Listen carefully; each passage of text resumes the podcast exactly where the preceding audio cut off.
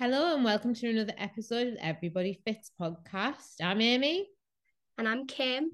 Today we have the lovely Christine with us. So Christine, do you want to just tell everybody listening a little bit about you? Yeah, hopefully you can hear me okay. I'm so excited to be on this podcast. You have no idea.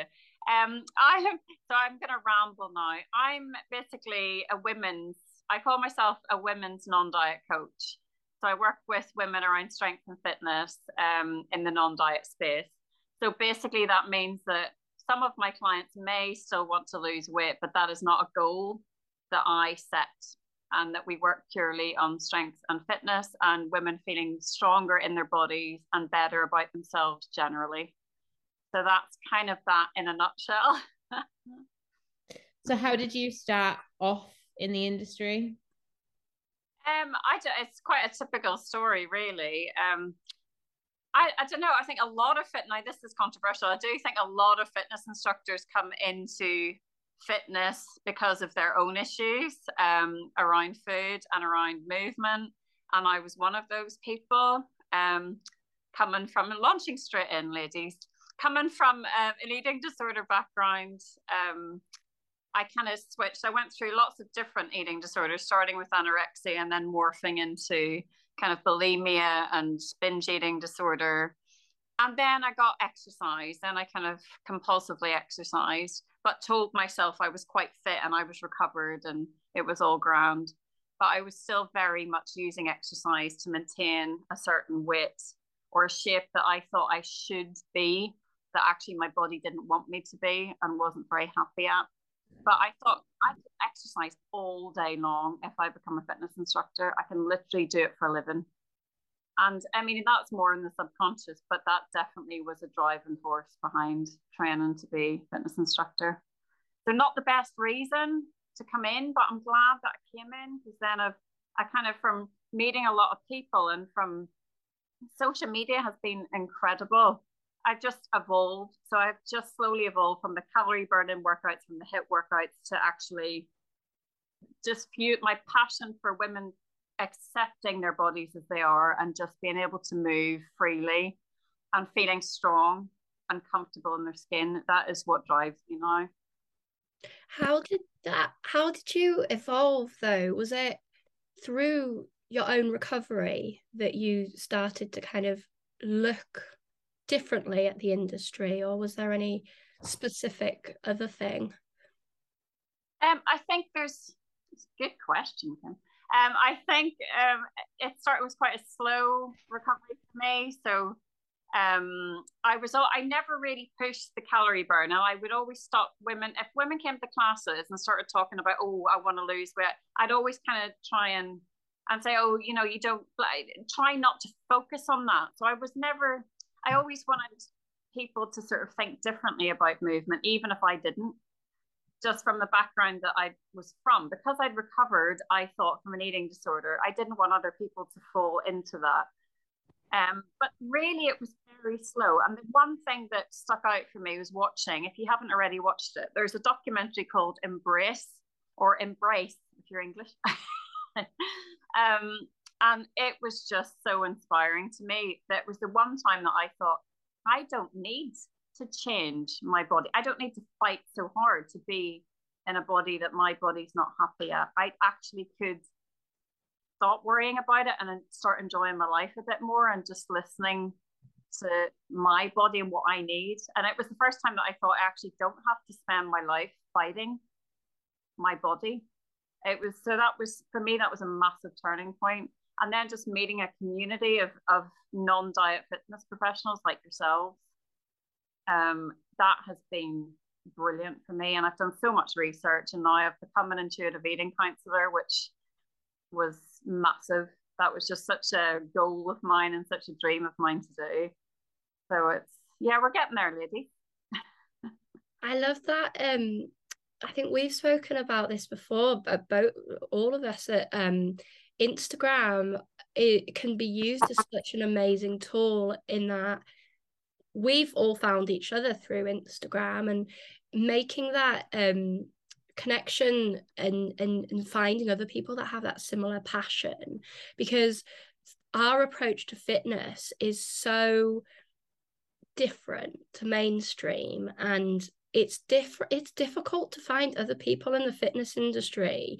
Like, I was trying to find other people in Newcastle that had this same ethos, and like Amy's literally the only one that, that I've come across so far. So it, it's it's really hard, and it is quite special that we can, you know, all sort of come together and connect and and make this kind of movement stronger, and and yeah, it's great.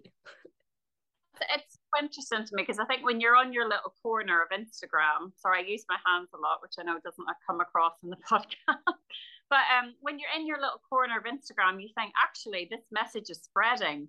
We're really making progress here. Look up, but actually in the real world, it seems very different, doesn't it? Mm-hmm.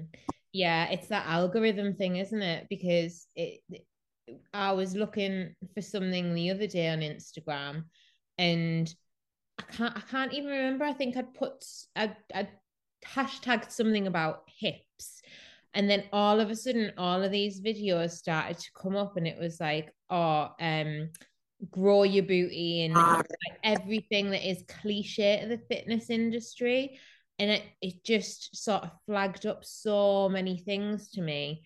Um and it's pregnancy exercise is a really big one. When when I was pregnant, and I was I was I'm I'm qualified, I say qualified in better commas, because I did a pre and postnatal course, but it's it's if you want to do the research, you've got to do it yourself, because really the information is very, very limited. Um and I remember starting to follow a few profiles on Instagram, and a lot of them just spread a lot of misinformation, but then that's very difficult because the information is so lacking out there. And it's funny how searching for one thing or following one profile can totally change your entire Instagram profile and the suggestions that it brings up.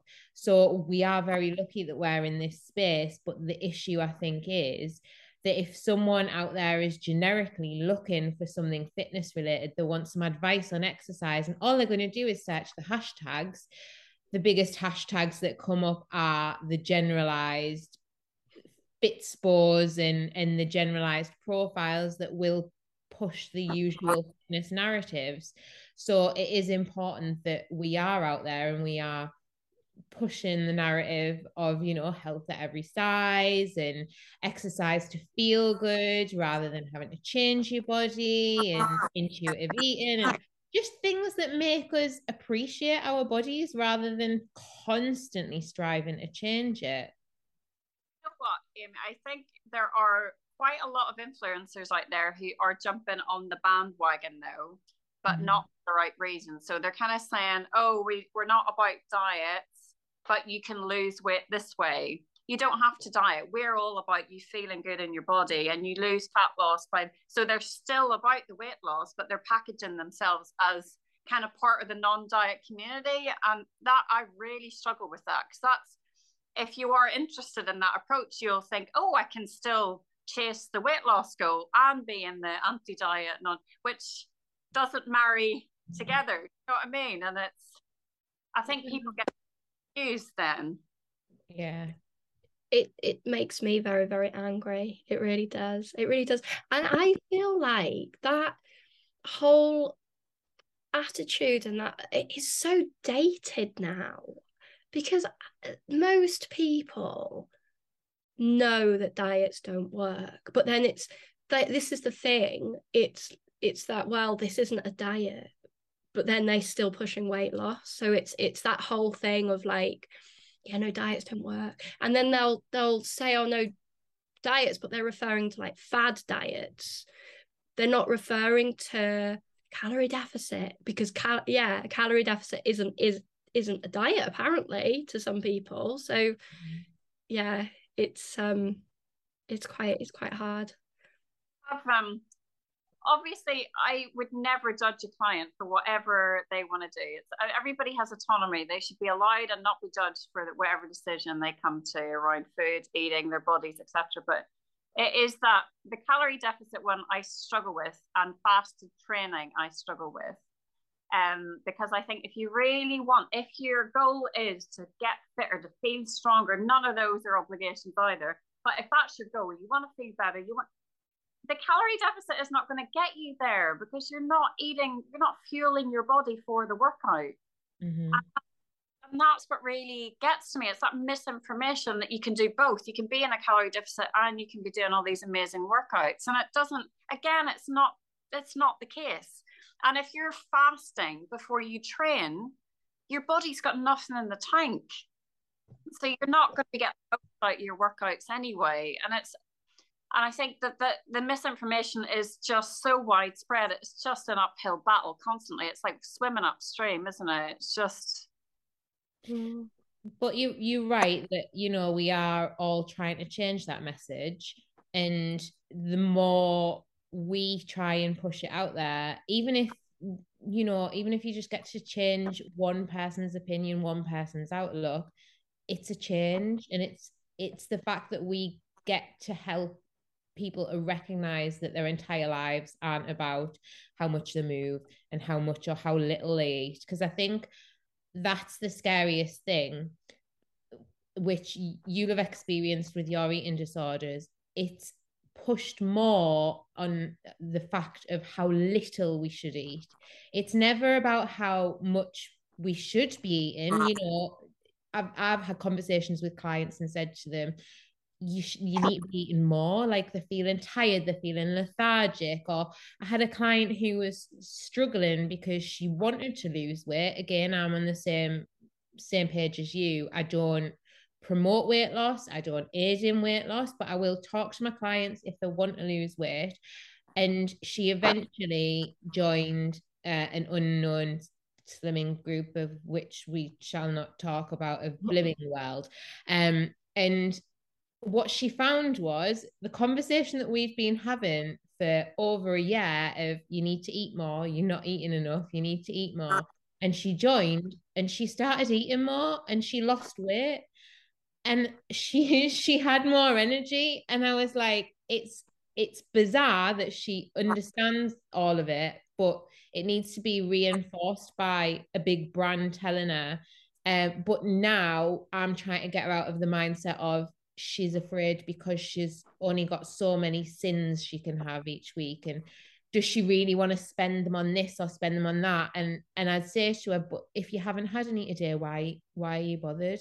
So it's like each week, it's we now have a check-in to make sure that she's not pushing over to that side, because she never wanted to be that concerned. It was just that she wanted to feel more comfortable in her clothes and didn't want to go out and buy a whole new wardrobe. And it, I think for that, that's a big thing for people as well. I understand not wanting to go up a size. It's not the worst thing in the world, but also we are currently in a cost of living crisis. If you if you gain and weight and you do go up a clothes size, can you afford to now replace all of your clothes?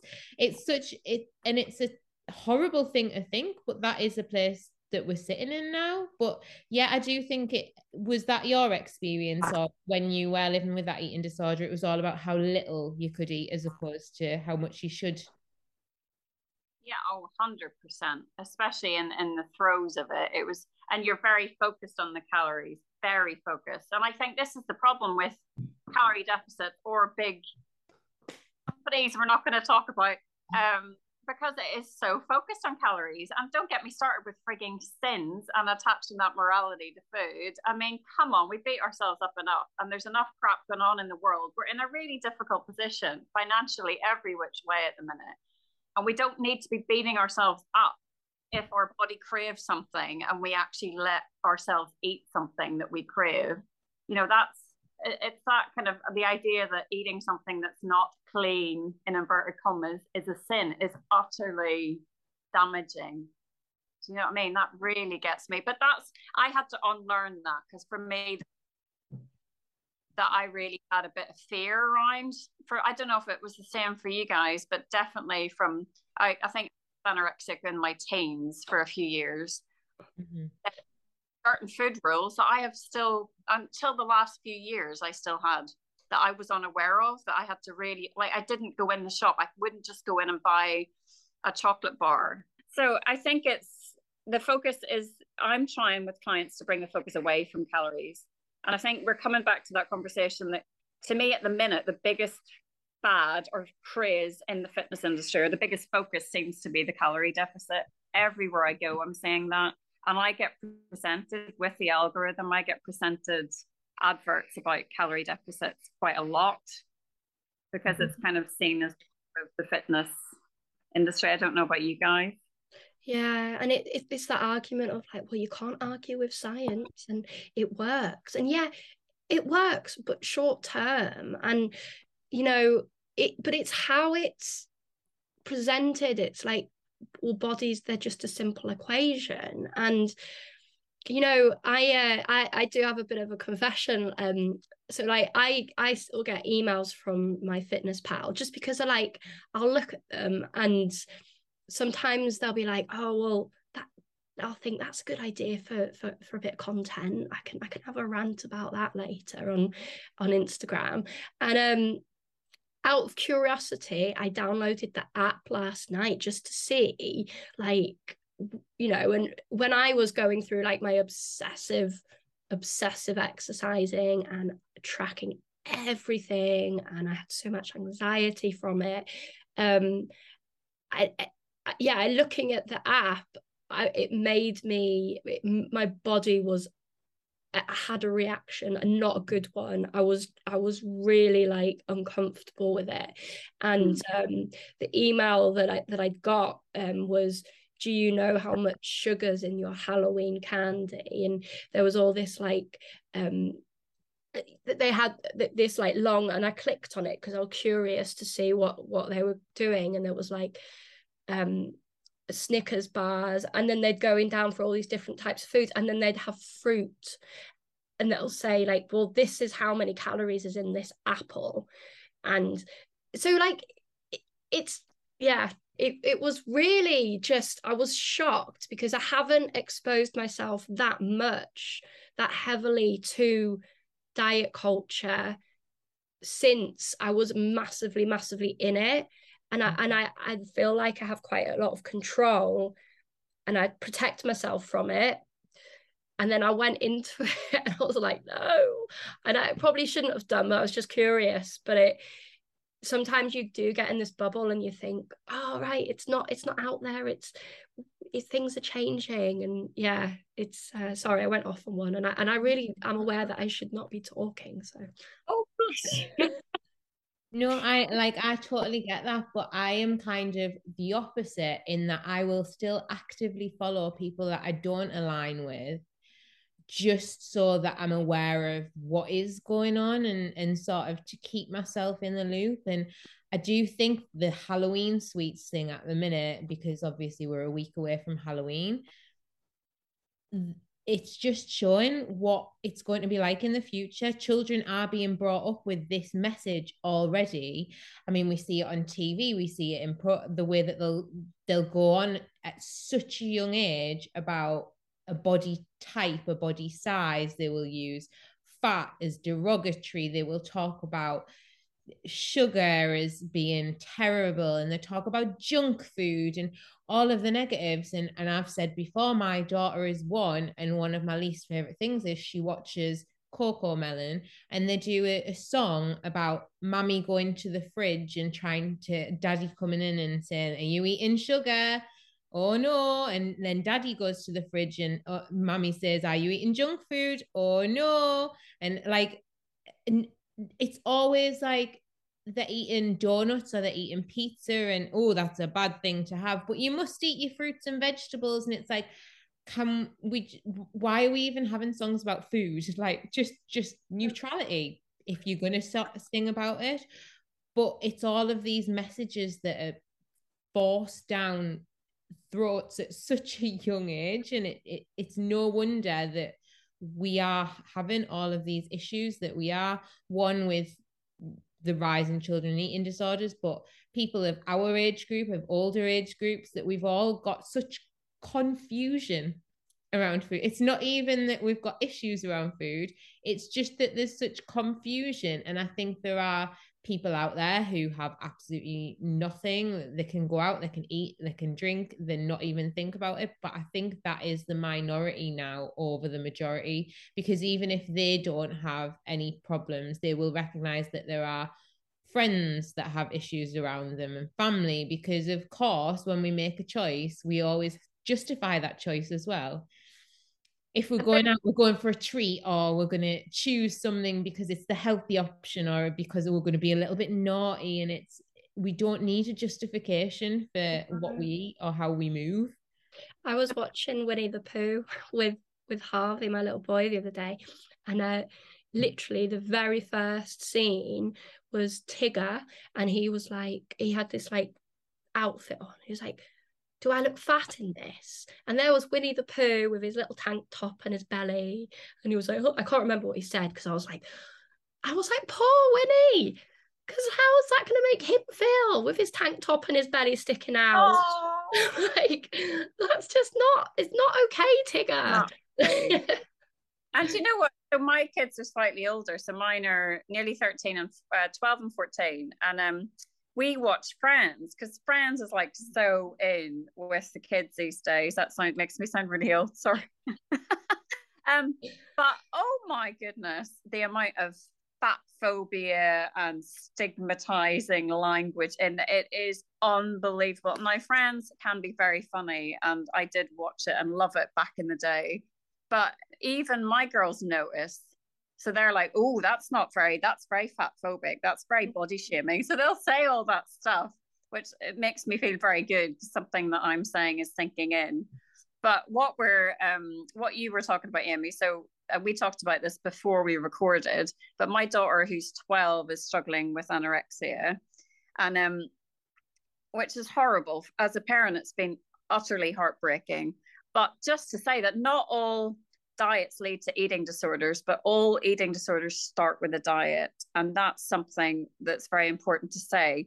Not everybody, as you were saying, not everybody will get an eating disorder who diets, but those who are susceptible to that way of coping, that, you know, with the culture that we live in, it's so much more likely, and it's so much more prevalent for that reason, because it is just everywhere. And it's, you know, eating disorders can happen for so many different reasons, but she's trying, she's trying to recover now. How do you recover in this culture when calories are everywhere? Body shape, you should be this, you know, everything on TikTok, you look a certain way, or you have to be a Kardashian with, you know, the tiniest waist and this perfect sized hips. And, you know, everything is about how you look. Mm-hmm. Everything with, that they're presented with, every like video game they play, every show they watch, it's all about that. Um, so it's really hard for kids, isn't it? Because yeah. we're, as adults, it's freaking hard for us, but we can do a bit of research. We can take a step back. You know, when you're a kid, you're immersed in it, aren't you? Yeah. How, how did, how have you coped with that? Because obviously you're talking about her and how she's dealing with it, but it's such a huge thing for you, because as a parent, to watch your child go through that must, I can't even imagine. But as a parent who's had an eating disorder yourself, it must be even harder, because you can put yourself in her place and yeah. know how she's feeling. Yeah, and I think that's, it's a great question, Amy, but I think it's a bit of both worlds. I she's really happy because she can talk to me and I get it, mm-hmm. but I don't think I'm necessarily the best person, because I've got too much of my own stuff, and she's my daughter, you know, so I'm overcompensating um, and also being triggered at the same time. So when I when I saw her really restricting, and I immediately wanted to restrict, and I don't know what kind of neural pathway that fired off, because it was like, what? So obviously I didn't, and I, but I've had to sort of, I've had to really work on myself around that. Mm-hmm. So I have to show her a model of eating that is who will eat what she wants and takes care of herself. And that's what I've done, but I've had to work on that. So it just shows you how deeply rooted all that stuff is. Um, but, you know, it's for any parent, it's there's there's a lot of help out there, but you've got to look for it.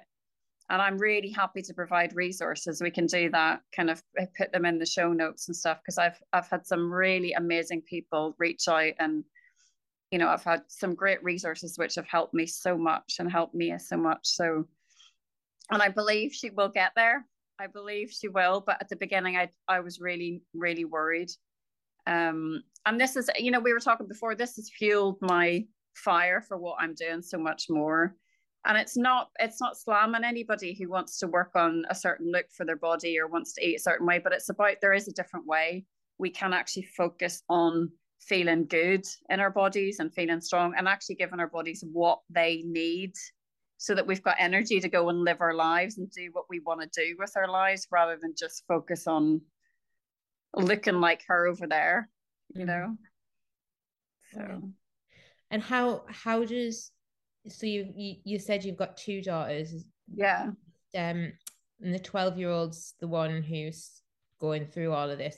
How's the fourteen year old managing around it? Because it again it must be very hard for her to see her little sister going through it, but it's amazing that she's managed to get her way through without being, for lack of a better word, influenced by the habits that have started to come in on your younger daughter. Well, you know, it's interesting. I think this is why we're doing what we're doing, because it will not affect every person in the same way, but it will affect a large number of them. So I think I've talked to my eldest daughter at length. You know, I've sort of said, look, even though your sisters, you know, I want you to try and not think about calories. I want you to just be, and she's like, are you joking? I don't care about, so she's very much, I don't care about calories. I want to eat the stuff I want to eat. She loves her chocolate. She loves her cake. She loves her pizza. She loves her food, end of. And she loves baking. She loves, and she's comfortable with herself, you know, and she never, and I don't know if, it certainly seems to me that that's how she feels. And I've had so many chats with her and she's like, Mum, I don't care. I just want to eat what I want to eat. And, mm. and so she's got this, and that, honestly, that has just brought so much joy to my life that she's, she seems comfortable. And that shows you that it's not going to impact. So all of this talk about calories, et cetera, et cetera, it's not going to impact everybody in the same way, mm. but it will impact a large number of people, yeah. negatively, you know. So it's, but it's been it's it's been interesting actually to see the difference in the pair of them and how big sister suddenly stepped in and being a bit more like mm. caring towards her little sister, which has been nice. So. I think this is probably where a lot of the attitude in the fitness industry and and the whole sort of argument is that there's a lot of people that aren't affected um in the fitness industry. They're naturally genetically very very yeah. slim. They're not affected by it. They're all fine. They're living their lives, and because they're not affected by it, because they've not experienced it in a way that other people have, they're very reluctant to change the way that they approach things, because in their own world and in their own mind, and as far as they're concerned, a lot of their clients, it it works, quote unquote. But because disordered eating has become so bloody normalized, people don't think that what they're doing is wrong. So therefore they won't speak up. A lot of people won't speak up and say, actually, is this healthy? Is this right for me? They'll carry on, because that's normal. That's not, that's what we do. And that's one of the main reasons why there is this, this massive divide. And it, there's so many emotions on both sides of the argument as to, you know, what we're fighting for. And, and we're, uh, many of us in the anti-diet or the, the sort of health every size space have had experience of eating disorders, disordered eating, you know, have had experience of that. And that is why we feel so passionate and, and fight. And as you say, it fuels our fire. Um, but it's that, it's that attitude, just because you've not experienced something in the way yeah. someone else has, it doesn't mean that it's not real. It doesn't mean that, you know, and, and I think it's so important to listen and hear out everybody's stories. Um, yeah. And it's, you know, and even though even though a lot of people won't be um, affected in the same way, you know, there's that statistic, which I always quote, is that ninety-five, about ninety-five percent of us will not look like the model that is presented to us in the fitness industry or across the board. That's not, you know, so for ninety-five percent of us, that is not what we should be striving for, because our bodies don't want to look like that, or are not genetically predisposed to look like that. So there's still a lot of people out there fighting to look a certain way, even and and using these behaviors that, as you say, they think are normal because they should look like that person over there. So there's enough, there's a, still a large percentage that might be almost okay, so not falling into the eating disorder, but definitely have disordered eating, yeah. and definitely, you know, are definitely feeling that they are not quite okay as they are. And I think that's it. They don't feel quite okay as they are. They're not really fit. They're not in shape. They're all that language that is used. Mm. And I think that's, those are the people that, that we can really reach. Yeah. The people who never felt that their bodies fit, or that they fit, or that they have always felt they're, they're not quite, you know, as fit or as, because the, those are the people that actually, that they are, their bodies are not wrong. Their bodies are doing exactly what they're supposed to be doing. They're working exactly as they should, and looking as they should, and as they're meant to be. And they're still beating themselves up for that. Do you know what I mean? The fashion is changing with bodies. Yeah. And, and now we're seeing more. I was watching a, a post about this, and I've seen quite a few people mention it, that, that the very thin body shape is starting to come back. So it's this sort of elongated thin with a little bit of curves, of course, in the right places. Yeah. Whereas, you know, a year ago, last week, we want we all wanted curves like Kim Kardashian, but even Kim Kardashian is is is sort of becoming very, very, very slim now, very thin. Um, and I think that's that's the thing that that you know, a lot of us are starting to sort of cotton on to, is that it's all fashion, it's all to do with fashion, and what, what body size is is in and what's out, and what's it going to be next. It's, yeah. I would, I would say that's because we're going back to like the nineties style of fashion. Yeah. Actually. Like, what is that about? It wasn't cool in the nineties, and now we're going back to it. I can't, I can't be doing with it. I managed to ditch out. I was only... well, I was in single figures in the nineties, so I can blame all of my fashion choices on my mother, but I can't, I, I can't do it anymore now. But yeah, it's, uh, body types are going to change throughout the years, and body trends are going to change throughout the years. But I think the one thing that is not going to change is that people are always going to strive to look like that most fashionable body size, body trend. What we need to do is change the narrative of how that looks, because it, sorry Emma, go ahead. No, no, you go on, Christine. No, I think it's so much, the, the words that I use all the time are take up space, because mm-hmm. it was something that's really hit me, why I wanted to be in a smaller body. I almost wanted to not take up space in the world. I wanted to just sort of not be, no, not stand out. I wanted to blend in. I wanted to be sort of taken care of, be that little, do you know what I mean? I didn't want to take up too much space. And now I realize that I'm worth taking up space. So mm-hmm. I'm building strength. I love strength training because it makes you feel strong. It makes you feel robust, resilient, like good. It just, and it's not about how much I can shrink my body. It's about how strong I can feel in my body and taking up space rather than shrinking. So, and it, it's such a game changer, that mentality for me. So I'm not, no longer am I doing exercise to shrink. I'm just fueling my workout so that I can take up space. And that is a friggin', you know, that switch for me has been so empowering. And I want women to feel that too. I want them to feel, I can do strength training and not worry about getting bulky, because that's another thing, you know, muscle tone is in, but only a certain way, you know, yeah. a very specific type. Whereas, you know, and so women shy away from building strength because they think they're, it's going to make them bulky. Whereas actually the science refutes that and says to actually build muscle takes a hell of a lot of work. And as women hitting a certain age like me, we're losing muscle mass quite quickly, so we're just basically maintaining our muscle by strength training. So it's, I just want women to feel that ability to take up space rather than shrink and shy away and be quiet. I want them to get louder, get angrier, get, you know, exactly what your posts do, Kim. It's about that, get a bit angry. Do you know what I mean? That, mm-hmm. that really, I don't know, that helps me. And I think your body goes through so many changes in life as well. So building up strength and muscle, when people start strength training, they, they want it to be overnight. They want it to happen overnight.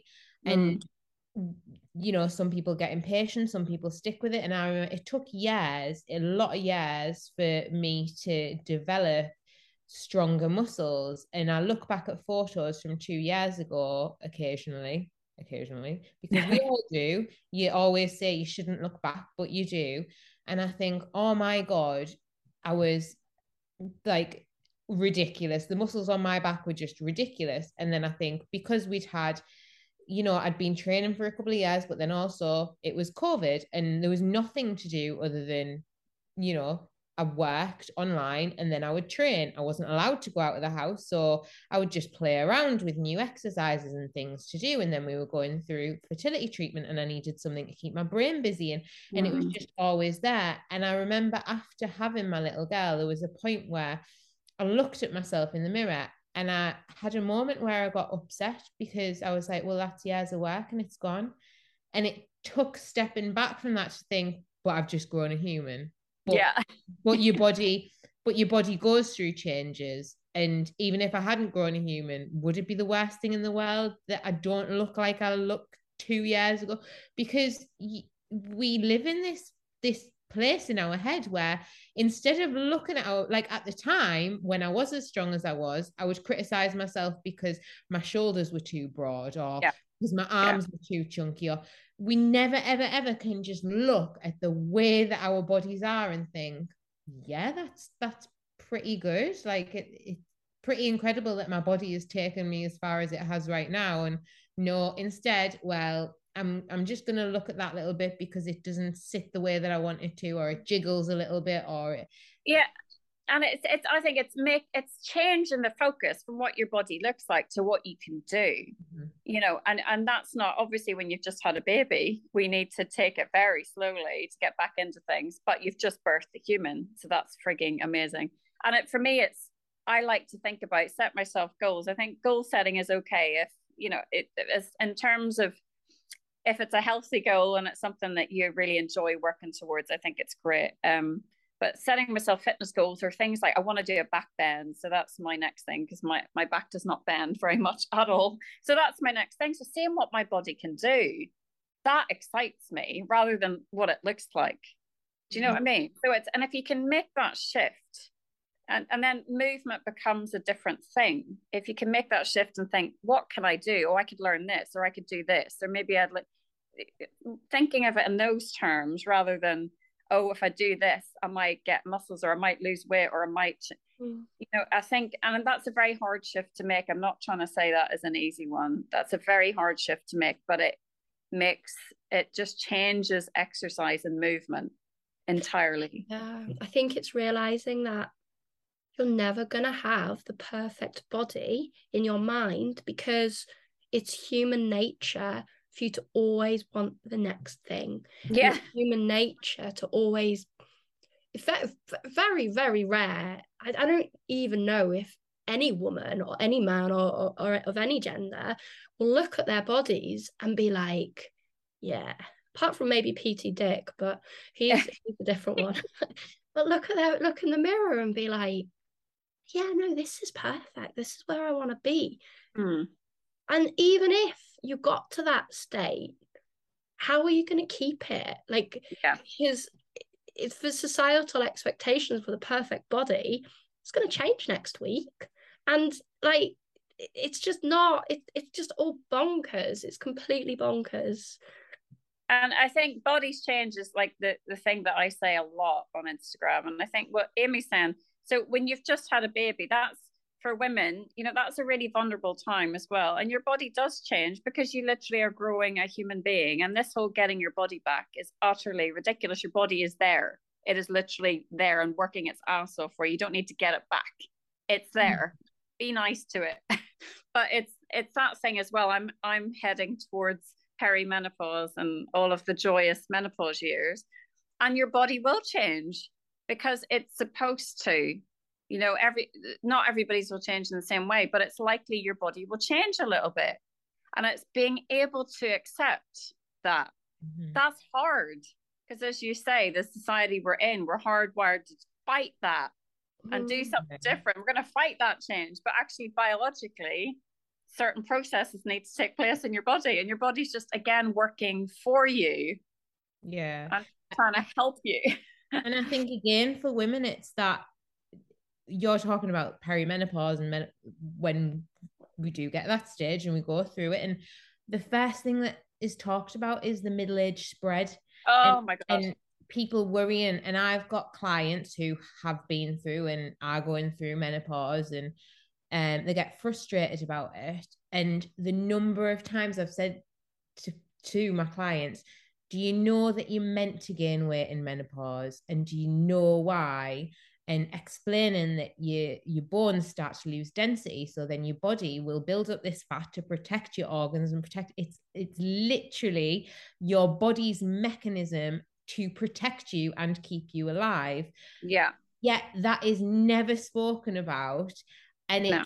it's like the pressure comes for women ten years before it comes for men, because menopause starts around ten years earlier than men start to lose their bone density. So that, inverted commas, middle-aged spread that happens for men happens later. And I'm not saying, I do think that the pressure for men is increasing, and it is getting worse and worse. And it's not even just about the six pack now, it's about that emaciated look that seems to be so popular for men. And so it's one extreme to the other again. And And I do think it's really hard for them, but there are so many hormonal changes that women go through that are so under-researched. It's not just women that have babies that are affected by their bodies changing. It is all women, because your hormones change. As with men, your hormones change, but I don't think it seems to fluctuate quite as much as every four weeks.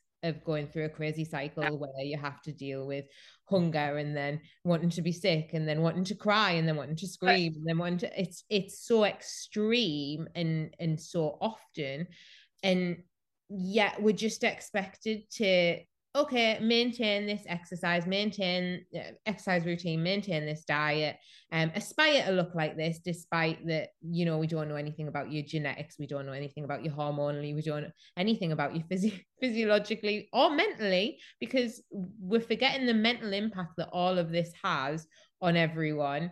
And just, you know, get on with it, do it, because it's possible for everybody. Yeah, I think it's it's seen as like when our bodies change, it's obviously um, a failure.